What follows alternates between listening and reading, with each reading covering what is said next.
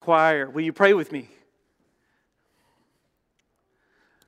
Lord God, we shout with the choir. I'm going to rise, Lord. Help us to rise up, to look for your rising in our lives, to trust you that your love is stronger than death, and to live each day like we might, like that might be the day that we see Jesus.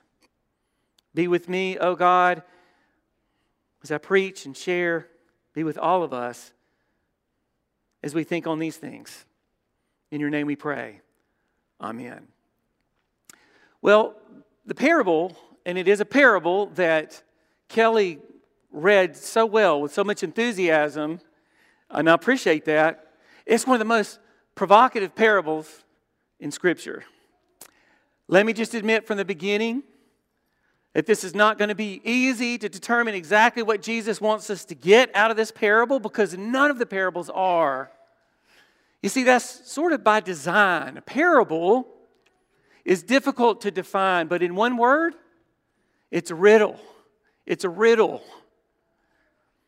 It's a puzzle to be solved, it's some enigma to be plumbed. And just when you think you've got the meaning of the parable, Jesus pulls the rug out from under you and you fall into a deeper level of mystery. By the way, it's important to know that Jesus' main way of teaching is not lecture or law or spiritual sayings or proverbs. It's parable, it's riddle. Mark in the gospel says Jesus never said anything except in parables or riddles. One time the disciples got a little irritated and they came up to him and says, "Why do you do that, Jesus?" Why did you talk to them in parables? In other words, why not make it plain, Jesus? When the Gospel of Luke contains 24 parables and 18 of them are unique to Luke. Matthew, the Gospel we're preaching out of today, has 23 parables, of which 11 are unique to Matthew. The Gospel of Mark contains eight parables, two of which are unique. My favorite definition, hang your hat on this, my favorite definition of the gospel is by a commentator named C.H. Dodd. He says, A parable is a metaphor or simile drawn from everyday life, the meaning of which is sufficiently in doubt to tease the imagination into thought. Jesus wasn't really into indoctrination or simple answers. No, he was trying to get his disciples to think, to think. Have the mind of Jesus Christ, says Paul, who, though he was equal with God, did not exploit that, but came down and died on a cross. To love the Lord your God with all your mind is to wrestle with these parables like the old rabbis did with all of these stories. And I bet you remember a lot of these parables, right? Young man says, I'm sick of this place. I want to run away. Give me my inheritance, right? Goes in riotous living. Or a farmer who sows a bunch of seed and some seed falls on the rocks, some seed is on the hard ground and the bird eats it up, but others fell on fertile ground. Or one day when they say, Jesus, who is my neighbor? You think, give me a definition. And Jesus says, let me tell you a story about a guy who was going to Jericho and uh, was felled by robbers and thieves. And two really good religious preachers walked by and said, I don't have time. I'm going to St. Luke's, right, to preach. Um, but then the third one, who was a Samaritan, stopped. A Samaritan?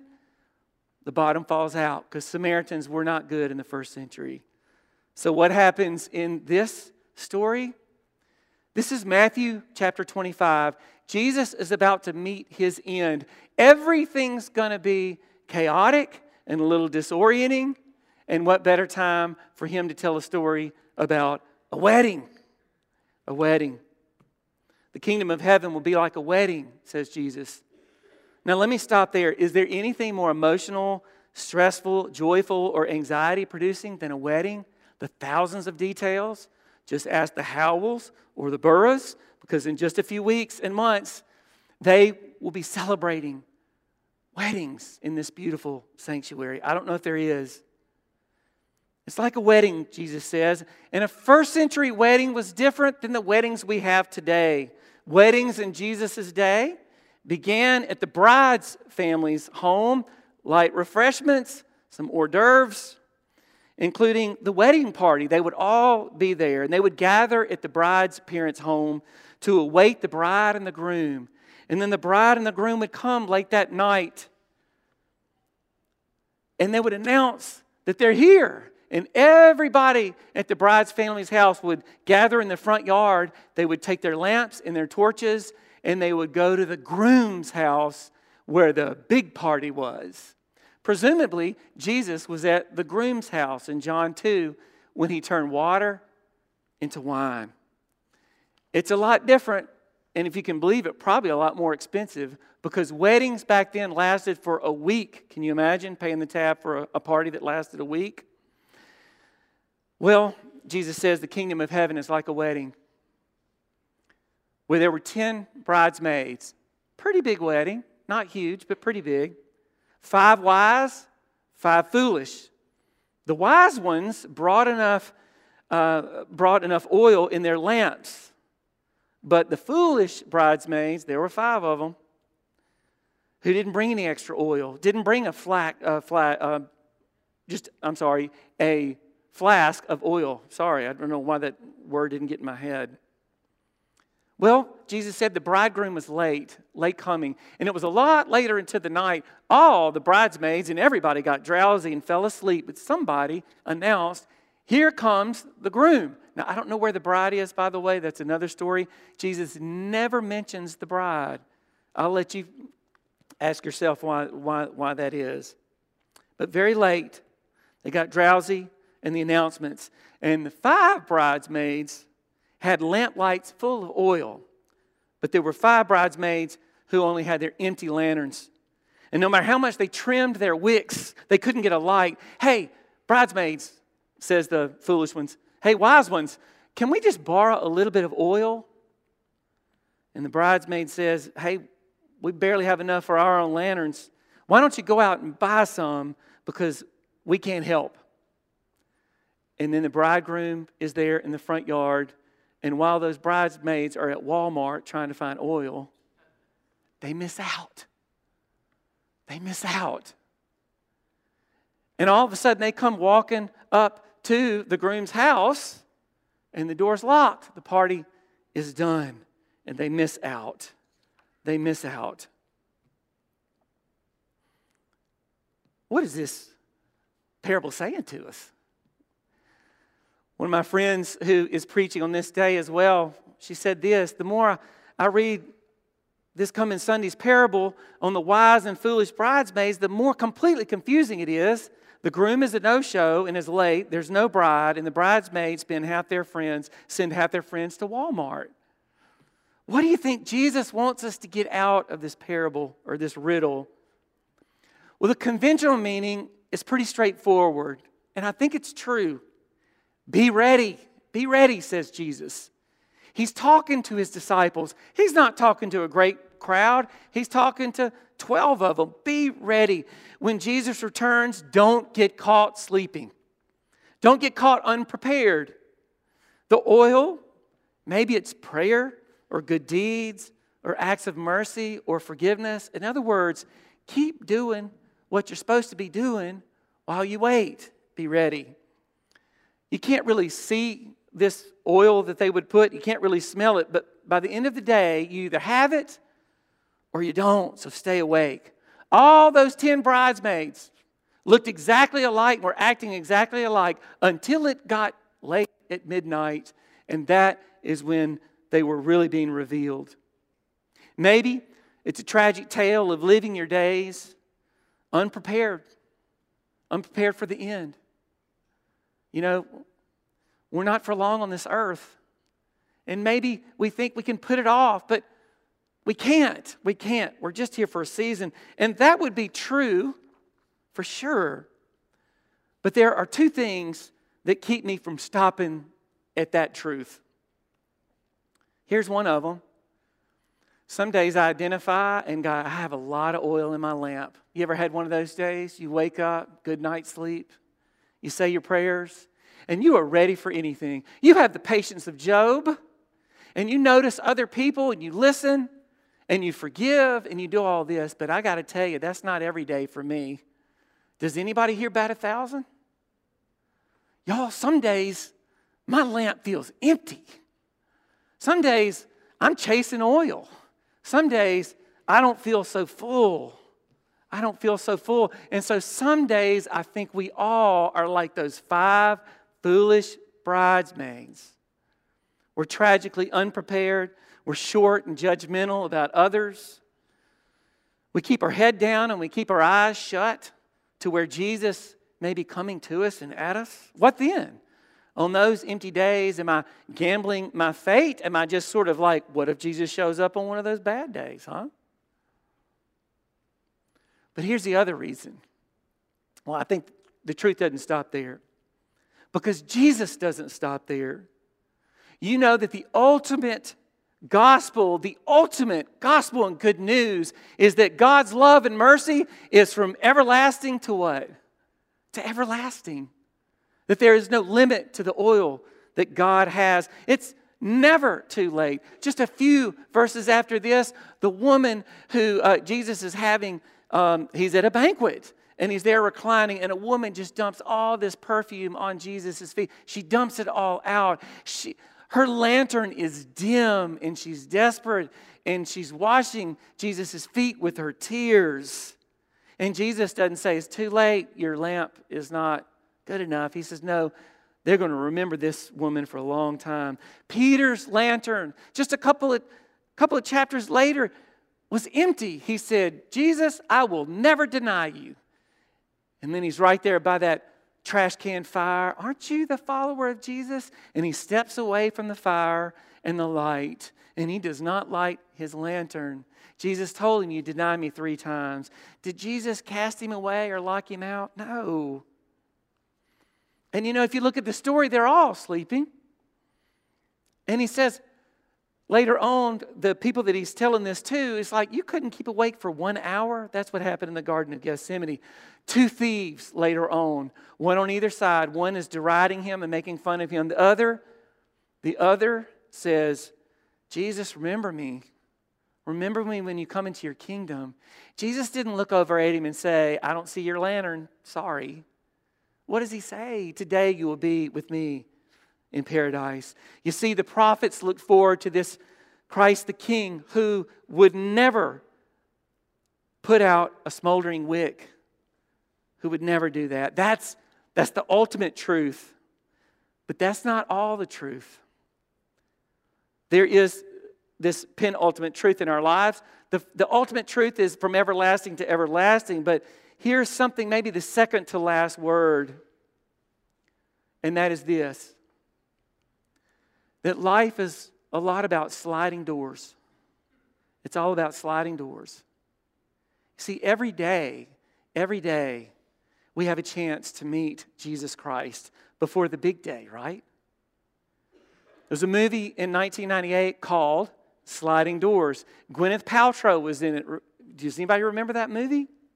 And so the movie starts out, she's kind of young, and it's, uh, she's got a real bad British accent, but that's okay. She, she goes to the train, and the scheduled train, and the doors close at the last minute and she misses out. So the rest of the movie is about what would have happened in her life had she made the sliding doors and what, what, what happened since she didn't. It's a very cleverly done movie. I wonder to you and me, what are we doing with the windows of opportunities and the sliding doors that God gives us?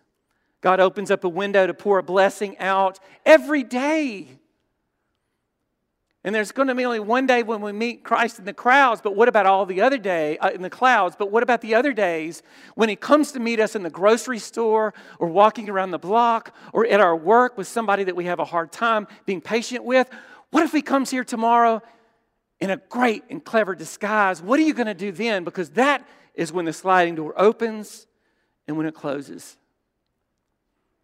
Pulitzer Prize winning author Tracy Kidder wrote a book a few years ago called Old Friends and was doing some research.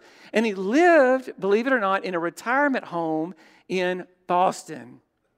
He talked about so many there were struggling because they couldn't remember. They were, their memory was fading, but there was one gentleman, he said, whose memory didn't fade at all. He was living a life of regret. He was regretted life about his marriage. Early on, when they got married, she dropped a frying pan and he just let her have it. Made a big mess. And then later, one day, one day he thought to himself after she died, I wish she'd be back and drop a hundred frying pans. And I missed my chances. Early on in the marriage, she told him, You know, I would just love it every now and then for you to say, I love you.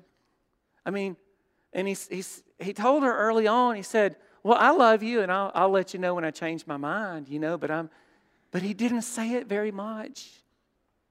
And there late, he remembers by her bed saying, I love you, I love you, I love you, I love you, as he wept by her bedside because it was too late. And she couldn't respond. There's a window. There's a window of your life. What are you going to do when Jesus shows up in the form of your spouse or a stranger or an enemy? Sliding doors, sliding doors. I can't tell you how many times, and every preacher in this room will get this, when I thought I just needed to be at a meeting. And when my kids were small, I would go, Well, I guess I got to go. It's my job. Now, I made a lot of my kids' stuff, but I can remember a few times Susanna and Trip didn't make it. Didn't make it. And I went to some senseless, boring meeting at church because I thought that's where I was going to need to be. But, you know, I've, I've grown older now and I'm wiser. Susanna, now I'm ready to go to the father daughter dance, right? No, dad, it's too late, right? It's too late. I can't do that now. And the, the door opens and closes. Michael J. Fox has got Parkinson's. I love that actor. I, I, guess as a child, he was in a lot of the movies that I grew up on. And Michael J. Fox got Parkinson's, and he had to stop acting. I read this article in the AARP, but it's such a good article. He said, For years I was enraged and felt sorry for myself. I'm the victim. And he shut down, eyes down, and was no longer present to his wife and to his kids. They went on some exotic vacation, but you know, if you're sad in California, you're going to be sad in Italy. Same sad person. There they were, snorkel diving, floating around. And he looked beneath the surface and saw a turtle with three legs swimming around. And it woke him up. Because that turtle, he said, didn't look like it was feeling sorry for itself. That turtle was living and swimming through the sliding doors of its life. And Michael was like, What am I doing? And that changed his life. Five of them missed it. Five of them missed their sliding doors. They forgot what is most important in life to love, to be loved, to forgive, to be forgiven, to trust Jesus Christ, to, be more, to let my life be more than about me, myself, and I, that Trinity. And to let it be about other people. That's how I witness. That's how I burn and shine my light. Jesus says, this chaotic world is a lot like a wedding part joy, part chaos, and we're all running out of time. The oil is a way of life. Y'all, following Jesus is a way of life. It's not just having the right answers. It's not just going through the routine, it is a way of life. That's how we burn our oil. I can't tell you how many times I'm crestfallen when somebody leaves the faith and oh, what, what, what are you doing now? Oh, I've become a Buddhist. And look, nothing wrong with, I mean, nothing against Buddhists, but it's like, I decided to become a Buddhist because, you know, that's more of a way of life, and I just want to die a thousand deaths. Because following Jesus is about burning your oil every day, and, and it's a way of life. You should stand out, stick out, and your lantern should be burning brightly no matter what you're doing. It's not about stuff we accumulate, this oil. It's about action, service, prayer, mercy, forgiveness. It's about living. It's about letting go of yesterday's worries and grudges and welcoming the new day. It's recognizing Jesus wherever you go it's about praying without ceasing, which does not mean you got to spend your time on your knees at this altar rail, but that you are having a constant conversation with God because Christ is coming at you in all kinds of ways. But if you're here and your oil is out, do you still dare to go out to meet Jesus when he comes? That's what I want to ask of this crazy parable. What if those people, what if those bridesmaids had gone ahead and gone out with dim lanterns I say the, the bridegroom would have welcomed them in. I think the mistake the foolish bridesmaids made was not that they didn't have oil, it's that they forgot that Jesus is the light of the world, the true light. That the bridegroom was going to bring the light. You don't have to go chasing your oil at Walmart. No, God is there. And we serve a generous and loving and beautiful God who wants to welcome us in the party. But when your lantern is lit, on your good days, I suggest please don't do what the bridesmaids did. Don't hoard it. Risk what you have to share with others. That's what Jesus says all over the Gospels. The oil that we have never runs out. This is a cautionary tale not about taking care of yourself it's about what can happen when we aren't prepared and we're not looking out for one another. Somebody in the Sunday school class says, I know where the bride is. The bride is the church. And that's why Jesus doesn't mention it because the church is not on the scene yet. I like that because that means that you and I are part of the bride, that we are the light that's called to shine. The goal is for us, these Jesus people, is to do what we can do right now so that all might find their way to the party. Let's just don't let a few of us get there. Let's let all of us get there. Jesus left the 99 for the one, and they threw a party. Heaven rejoices over one sinner, a party. Quit chasing your oil. You can't find this oil at Walmart. Don't panic. Wait for Jesus, who has plenty of enough oil for all of our lanterns. So, whether you got oil or not, good news. You're invited to the party.